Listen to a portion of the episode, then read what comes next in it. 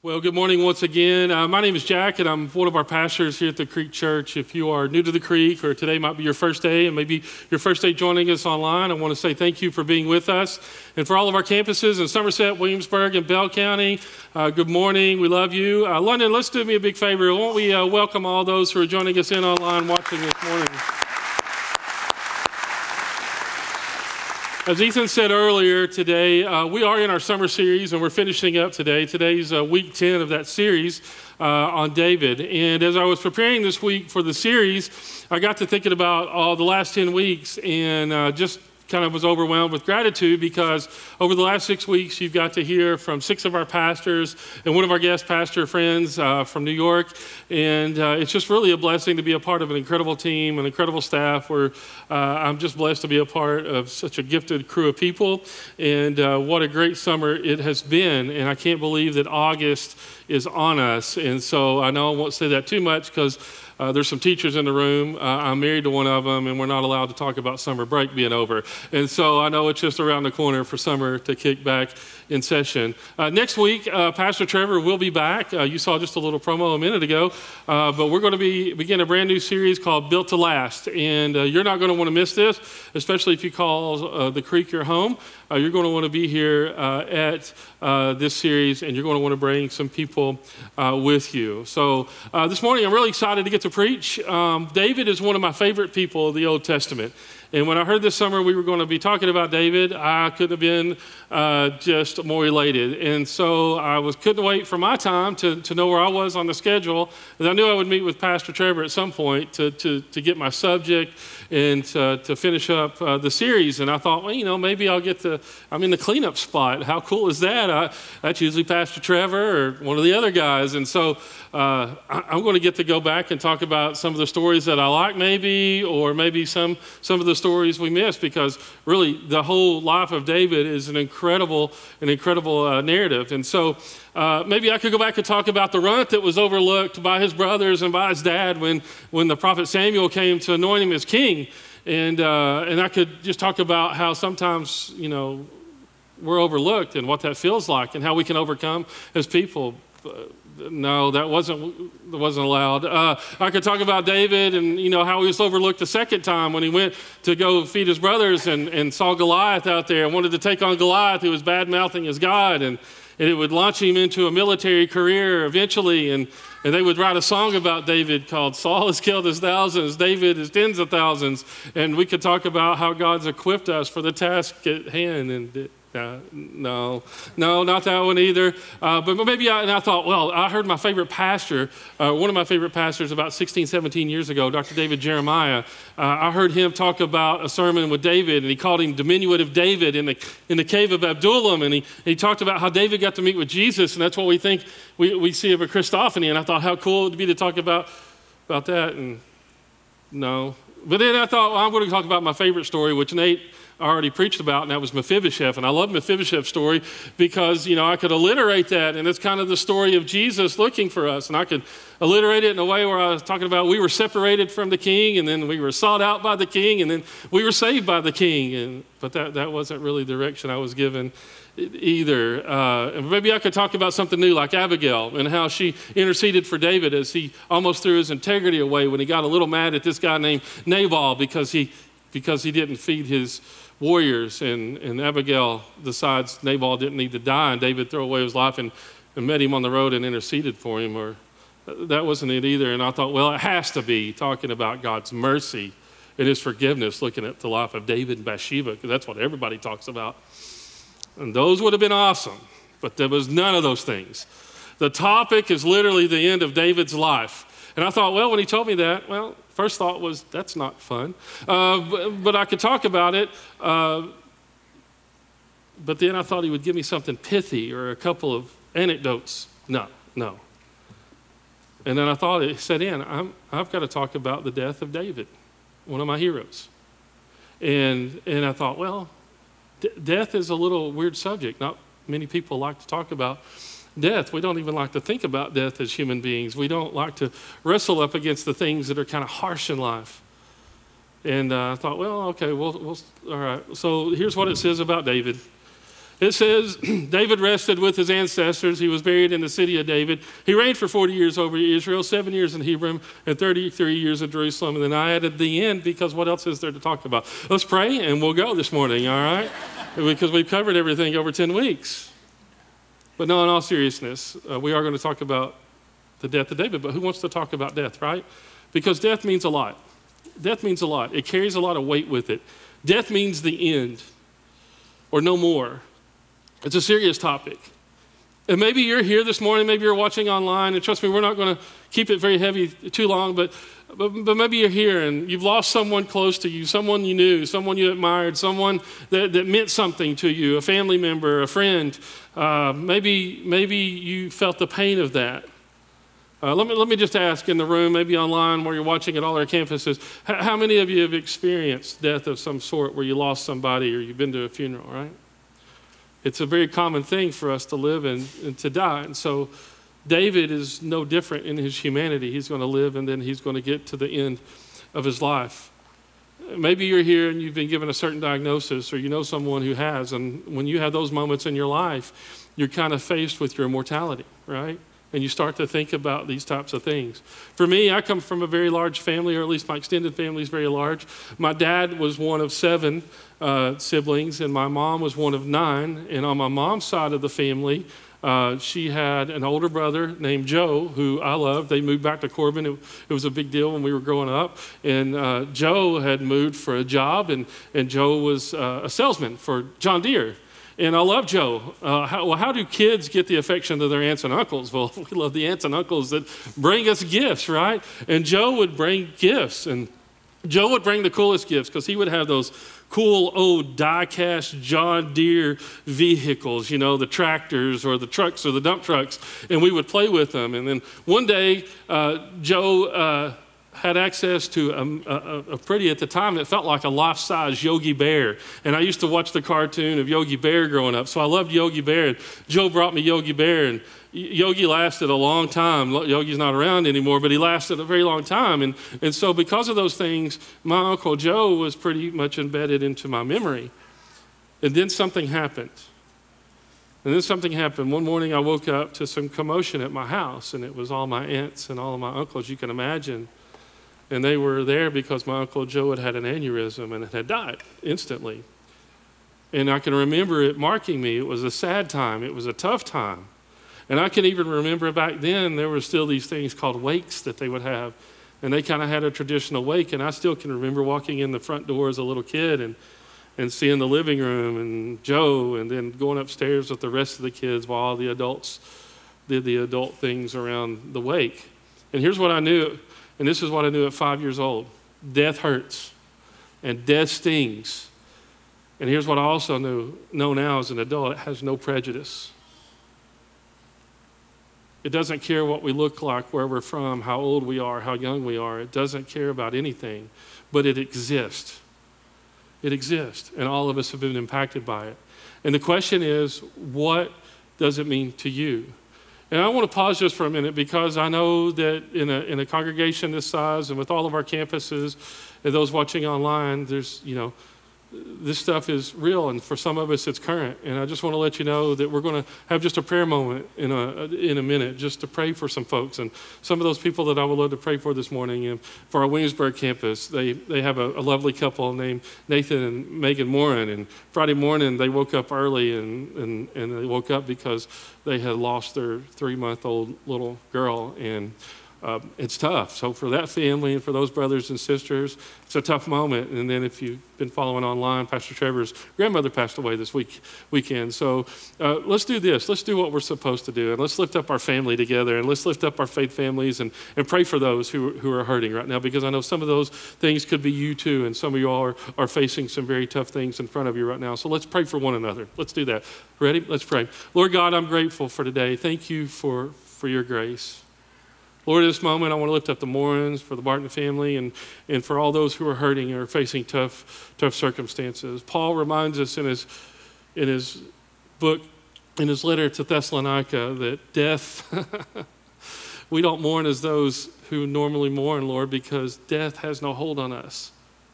For we have hope because we are Christians. And Lord, in this moment, I pray that you would wrap your arms of grace and love and care around these families that are hurting. And Lord, I pray that you would help remind those who are about to go through something that you are with them every step of the way. Lord God, you are the author of life. And I lift up my friends and our faith family to you. And I pray for them. And I pray that you would give them the peace that they need in these moments of hurt. And it's in Jesus' name we pray. Amen. So, for a lot of these families, death has brought a new understanding because now life has brought some transitions in families. And transitions can be good and they can be tough, and some transitions uh, can mean something new. And in, the, and in David's life, it's going to mean something new, specifically for his son Solomon. Death can cause us to reflect, right? At the end of lives, we get together when people have passed away or people that have been, you know, very close to us in our life. Maybe you get together at a family unit, reunion and run into somebody. You oftentimes reminisce, but we can oftentimes cause to reflect on life. Sometimes death will cause us to dream about something new or a new beginning. Sometimes death, for some of us, it brings dread or it brings fear. Sometimes we have anxiety with it. The medical journals of the day would, would call the phrase, they would call it death anxiety. And some of us, we let death remind us that we have life and that we want to fully live it. And I want to read to you a passage this morning because here's what I want to do. We're going to be uh, around a little bit, but I want to get us somewhere today in the life of David at the end of his life. But to get there, I want to refresh our understanding of what death is and where its standing is with the people of God. Uh, because I want to remind us that we have a God that is for us, not against us, and what he has done for us. So let's do this when it comes to the history of death, right? So it goes all the way back to the book of Genesis. In the book of Genesis, the temptation is happening, and we get in the middle of it. And it says, The woman said to the serpent, as he, she was being tempted, We may eat of the fruit of the trees in the garden. We're allowed to do that.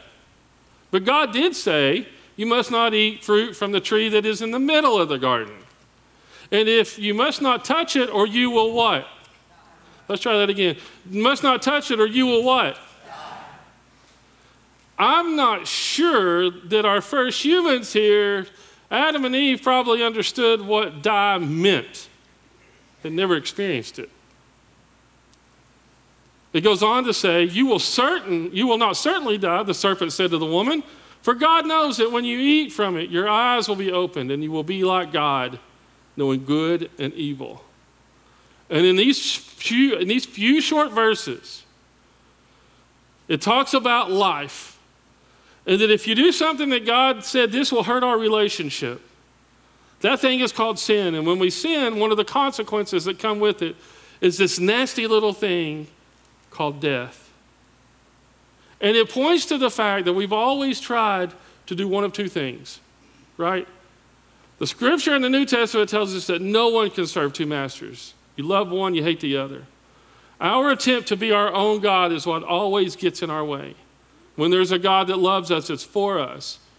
We worship one or we worship the other. And when Adam and Eve took a step forward and they had that fruit, they invited the consequences of sin. And because of that, they're going to experience something brand new. Until this event happens in the book of Genesis, man had not experienced sin, and nor has man had experienced what death would look like, and it would soon happen for them. Death is a result, unfortunately, of us breaking our relationship with God and sinning. And sin is always our attempt to be our own God. But here's what death's going to do for us today. And this is where we're going to get to. Death's going to remind us of our humanity. It's going to remind us, this is probably really why we don't like to talk about it, because guess what? We cannot do anything about it, right?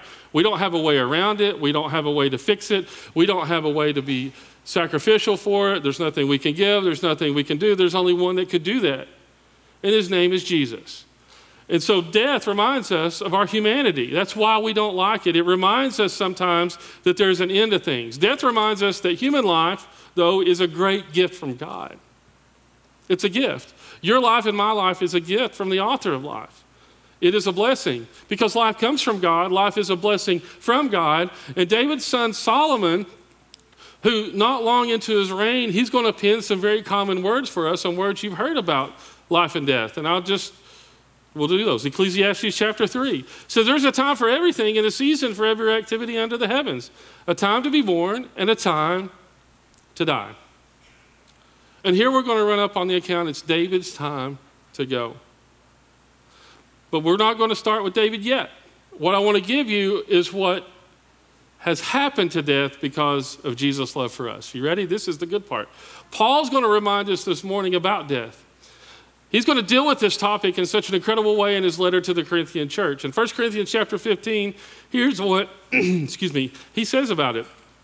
In, in verse 21, for since death came through a man, talking about Adam and Eve, the resurrection of the dead comes also through a man, talking about Jesus. For as in Adam all die, so in Christ all will be made alive. Good news, right? Good news. Paul will go on to say, For he must reign until he has put all enemies under his feet. The last enemy to be destroyed is death.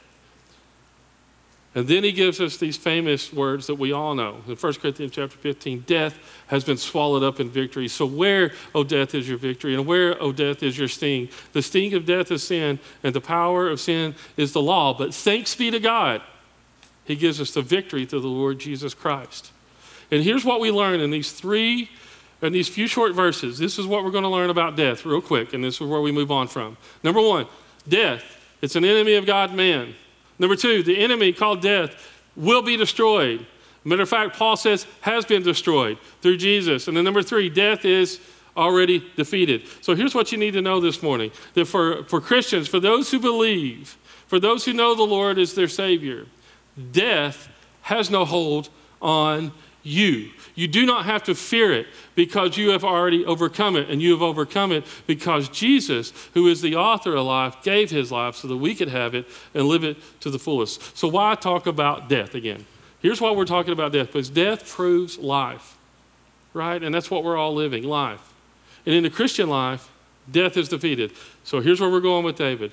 When we understand these things, then we are free to live with purpose, just like David. There is nothing that should hold us back from living a great life. See, here's what I know God loves you, He loves me, and He wants us to live forever with Him. That's how He intended it in the garden until sin entered in and the consequences of it. One day, Jesus is returning.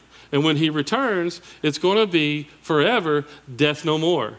Death will not be found. It won't be felt. It won't be experienced. We will live with God forever for all those who are in Christ Jesus, right? Because death is just temporary on this side of heaven for the believer.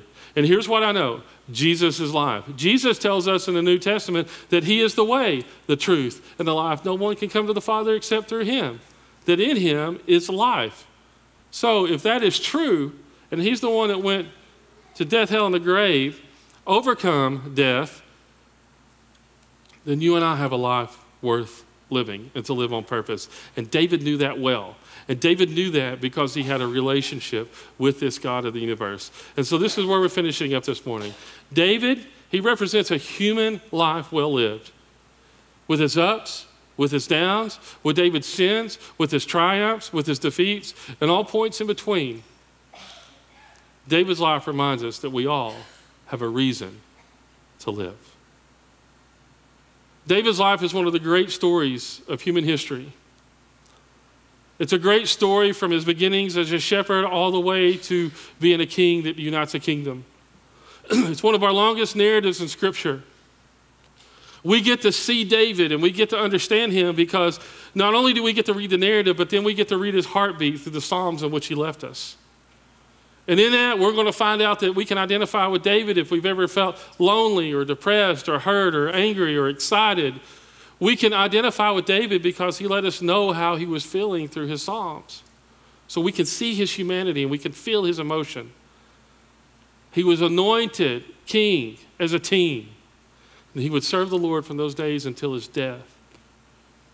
And if you want to chase God with all of your heart, like David did, then there's a few things that, that David's going to remind us of this morning. And David's life is going to remind us that we all have a real reason and purpose to live.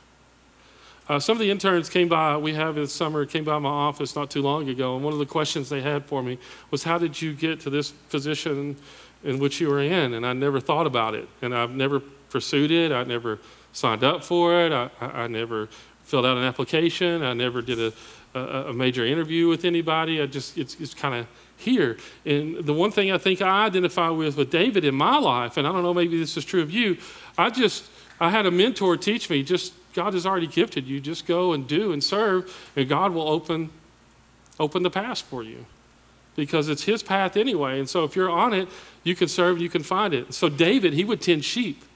David would learn how to serve by tending sheep. He would learn how to protect things by tending the sheep. He would learn how to lead a military starting in the sheep pen. And it would start out with him out in the night sky, the daylight, tending sheep it would eventually lead to him understanding how to campaign and to lead a military and to sit on a throne and unite a country. But he served with whatever he had in front of him. His position and his circumstances did not dictate his relationship with God at any time along the way.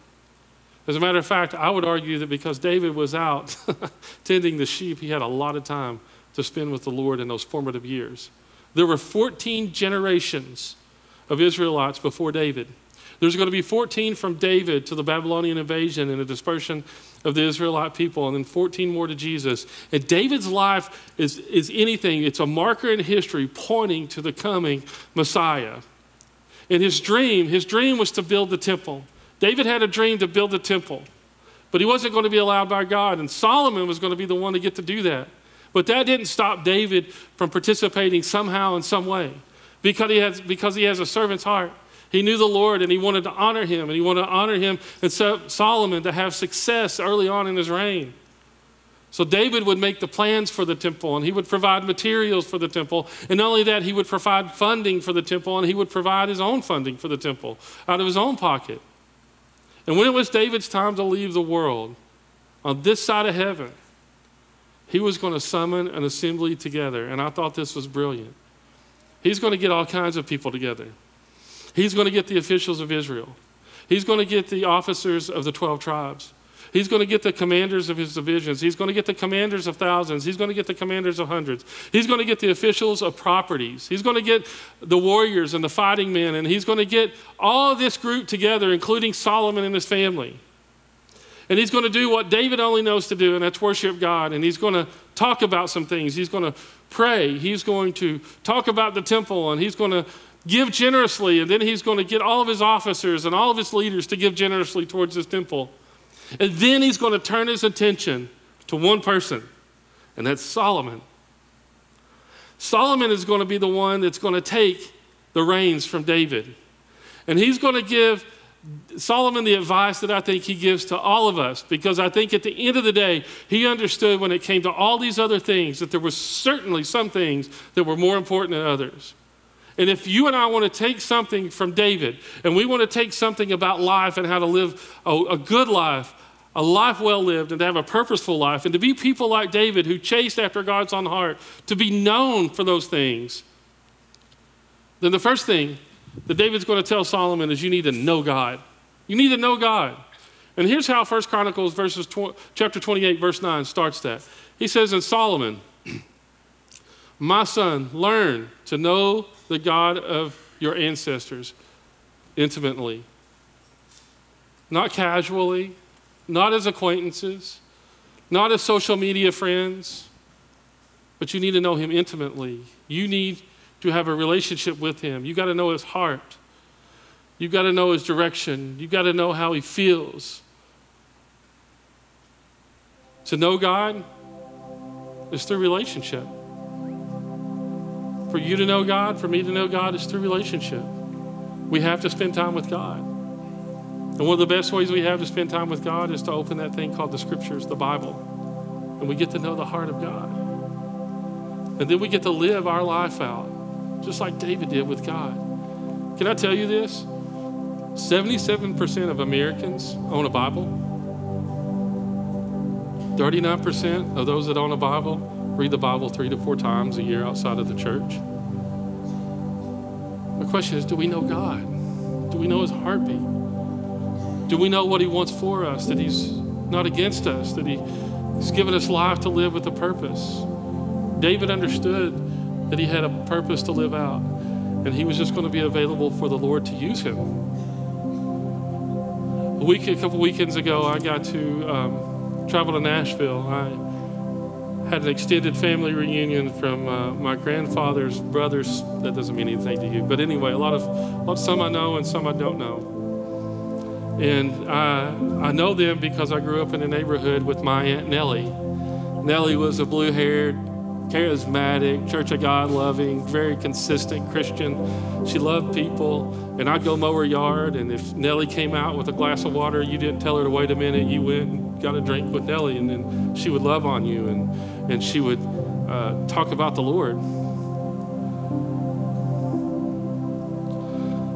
So her son Russ is the one we were down visiting. And Russ talks about two things Russ talks about sports and Jesus. It's kind of refreshing. It's a little conflict at times. Sports can, you know, rub up against some of those morality things, but, but we, we have these conversations. But Russ is, he, he's about to be deacon emeritus. He's proud of it at his church. And, but he was telling me he gets up at 4.30 in the morning to start his devotions. And then after his devotions, it takes him about an hour, an hour and a half because of all these surgeries he's had with his knees and everything, just so he can walk and get up and down out of the chairs during the day and get, get to do things and go help people. And then the next day after that, I was at his oldest daughter, Julie, who's a few years older than me, and she started talking about her devotional life, and all these things happened without a push. You know why? Because it's their life. They love Jesus. And I thought about that relationship and that legacy that they were leaving. I want to do that. How about you? To know the Lord, to give of our time, to start our days that way. I thought, man, Nellie, if you only could see down to your grandchildren, what you started is still going on. It was a cool thing, and it was just a reminder to me that we all have a purpose and that God changes us and uses us throughout the different generations. You can't know anyone without spending time with them, and that's what I got out of it. My question is, Jack, how much time am I spending? How much time are you spending? Do you know God? Solomon, know God and know Him intimately. And then he tells him this serve God. Well, this is natural. If you know God, then you're going to end up serving God. Because don't we honor and serve the people that we know that love us the most? It's a natural fallout. And the scripture tells us at the back end of verse 9 not only did you need to know the God of your ancestors intimately, but worship and serve him with your whole heart, but a willing mind. When you know God, I really don't think that the whole heart and the willing mind will be hard for us to serve him. David knew that we live our lives in a relationship with God because that's what He desires. And there's nothing better than we put ourselves on hold and take a step forward and do the things for other people that need to be done in serving our Lord. Let me explain David again. He would tend sheep. He would do the hard, lowly job of his family. And while he was out there tending sheep, doing what he was supposed to do, he would hone in his skills in writing and leave us the Psalms. He would hone in his skills in playing the harp and learning to sing. That would lead to an opportunity for him to be in front of King Saul. And he would comfort Saul with his words and with his playing, and it would lead to other opportunities, and it would eventually lead to him being a military leader until Saul was too insecure, and then David would be on the run. But David was just using whatever circumstance was in front of him to grow himself and to grow the abilities that God had given him. Do you know that God's given you abilities, characteristics, talents, traits? And can I just tell you this? I think I can say this. I don't, it may not be anecdotal, but I know after 46 years of life, the only way I've discovered what I know I can do is by doing and seeing what God shows me I can do when He puts me in the situation to take a step of faith to do something else. You're only going to be who you need to be by serving God. And how are you serving Him? How am I serving Him? This is the advice He's given him know God, serve God. But then the third one, seek God. This is a tough one for me. You say, what's the difference? Well, this requires a ton of effort. Maybe. But let me read the Bible verse for you. For the Lord, sees every heart and knows every plan and thought. If you seek him, you will find him. But if you forsake him, he will reject you forever. So, Solomon, take this seriously. So you say, well, why would, why would this be a thing? Well, if you remember, there's a massive assembly assembled in front of Solomon. David has been praying, they've been worshiping, and now he's addressing Solomon, who's getting ready to do what? He's getting ready to become the king and lead everybody that's in front of him. And David's wanting to be very clear hey, they're going to come at you with a lot of things. There's going to be needs, there's going to be wants, there's going to be military problems, there's going to be treasury problems, the roads are going to need to be fixed, the temple's got to be built, blah, blah, blah, blah. There's, there's just so many things. But Solomon, don't get distracted. Don't get distracted from what's most important. For us, Sometimes our life circumstances get in the way. Sometimes people get in our way. Sometimes our own misguided goals get in the way. Sometimes laziness creeps in, which leads to atrophy. Sometimes greed bubbles its head or envy raises a hand in our life. There's lots of distractions, and David is saying, Beware, you need to seek him. Not only do you need to know him, and serve Him. But in doing that, you need to, to seek Him. You need to make Him the number one priority in all these things because as soon as one of these other things becomes a priority, these first two things will be pushed to the side. Because seeking, we can get easily distracted. Trust me, I know. You come to my office, I'll show you my video screen. It has a million and one windows open. It's, it's unbelievable I get anything done. I'm so easily distracted. But don't put God second, put Him first, Solomon. Put Him first. He tells him words that Jesus is going to repeat and Luke's going to record and echo in the book of Luke. Jesus said this, and so I tell you, keep on asking, and you will receive what you ask for. Keep on seeking, and you will find. Keep on knocking, and the door will be open to you. For everyone who asks receives, everyone who seeks finds, and to everyone who knocks, the door will be opened. I want to ask you a question this morning. When's the last time you found yourself seeking God? Jesus said, If you seek me, you will find me. If you knock, I'll open the door. Here's the thing about God He never runs away from us, He never turns His back on us, even when we might turn our back on Him. All we got to do is a simple thing, which was what David was able to do with all of his life. He was able to find the humility that when he messed up, to confess that he messed up, and then to turn back around and take off with his relationship with his God again. That's called repentance. Repentance. And once David finished all this with Solomon, not long after that, First Chronicles 29, verse 28 records this. It says, David died at a ripe old age, having enjoyed a long life, wealth, and honor. Then his son Solomon ruled in his place. David lived an incredible, interesting life.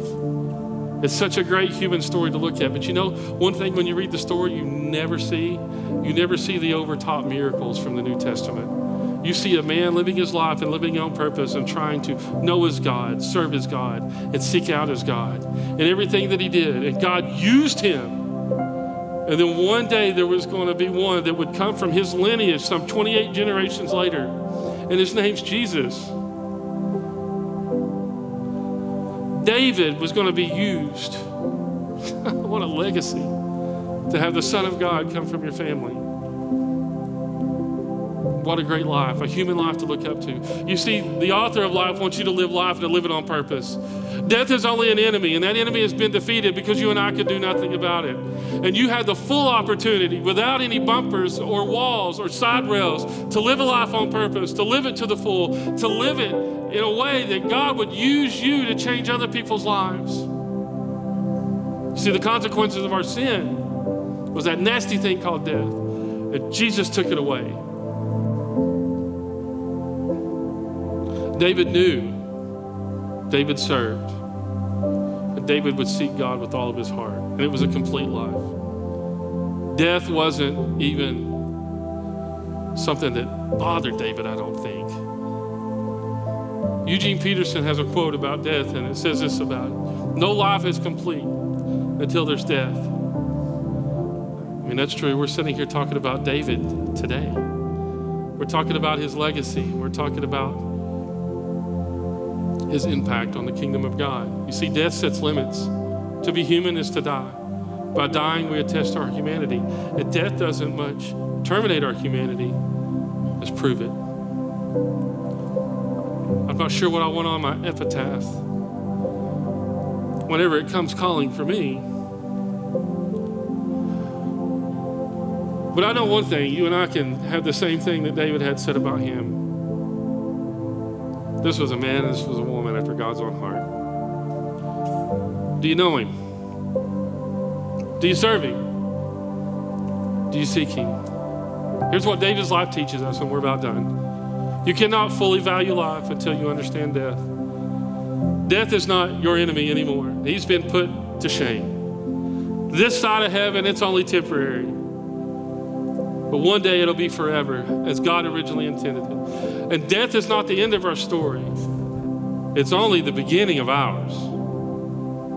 God was David's God, it was the God that David worshiped. It's the same God that we worship today. The God that knew David knows you and knows me. Jehovah had a purpose for David's life. He has a purpose for your life and mine. That same God is asking us to know Him, to serve Him, and to seek Him. And here's what I know about David's life, and this is what I love. When I, when I was little and hearing all the stories about David, I thought, man, that's cool. I could never be perfect like that. I could never do that. I could never, never do any of those things. I know me. But here's the thing about David David wasn't perfect, he was just humble. He was authentic and he walked with integrity. And he confessed when he messed up. And he honored God when God needed honor. He knew how to worship God. And that's all we're supposed to do as humans. God doesn't turn away from you whenever we mess up. As a matter of fact, He made a way through His Son Jesus so that He could hug you and love you and remind you that you have a life worth living to live on purpose. Do you know that purpose? I don't know. Do you have dreams? Maybe. I have dreams. David had dreams to build a temple, and God wasn't going to allow him to do it. But it didn't stop David from serving the God and to set up his son Solomon to build the temple.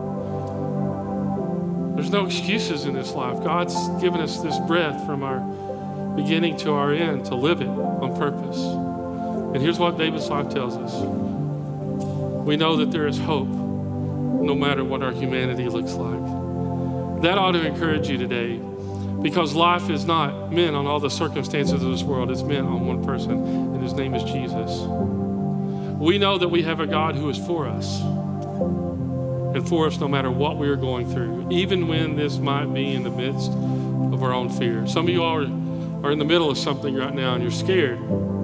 It's okay, but give it to God. He's with you, He's for you. And then David's life teaches us this. We learn that there is forgiveness when there is sin. And we learn that we can serve God in this moment and in our generation. We don't have to wait for somebody else. Even when life may not be perfect and our dreams may not be filled, we can make a difference. So here's the question this morning, and it's just the thing you got to wrestle with. Do you know Him? Paul would say it's this simple confess that Jesus is Lord, and you can be saved. That's how that relationship begins. Do you know Him? Do you know Him? How many of you are serving Him?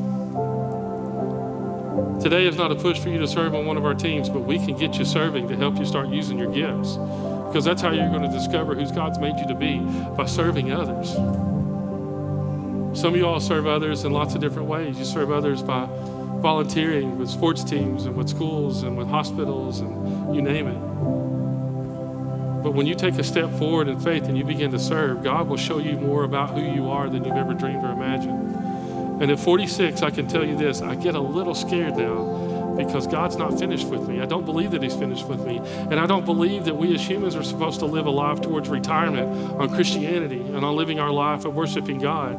We're supposed to live it out, making a difference in other people's lives. And He's continually showing me where I fall short, but He's also showing me where I have gifts to be used to make a difference in His kingdom. And He only does that when we serve. But are you seeking Him? Is he your first? Is he your number one? Are you seeking him? David was a man after God's own heart, but wouldn't it be great one day when we pass away, when we go to sleep for a moment, that our epitaph could be written? There's Jack, man after God's own heart. Cool. But what about you today? We're moving into the fall. This is a great time to reset and to restart. It's a great time. God doesn't hold anything against you, He's just ready to move forward. What do you need to do? Can I ask you to stand to your feet? I'm going to ask you to bow your head. We're going to pray this morning. Our team's going to get ready to lead us in a song. And I'm just going to, where you're at, or this morning when we're singing, you, you can use, come to the altar and pray, whatever you need to do. But today, I want to ask you, what steps do you need to take in your life? Let's pray. Lord God, it's in these moments that we we celebrate who you are. Lord, through the life of David, we see that there's great purpose and that there's hope. Lord God, we see that you came to give us life and to live it to the fullest. So, Lord, this morning I ask that you would help us all. If we're not seeking you, that we would make you first. If there's something in our life that's getting in the way, Lord, that we would just confess it, repent, and move on from it. Or maybe this morning there's some people here they just don't know you as Lord and Savior. They know of you, they know about you, they just don't know you.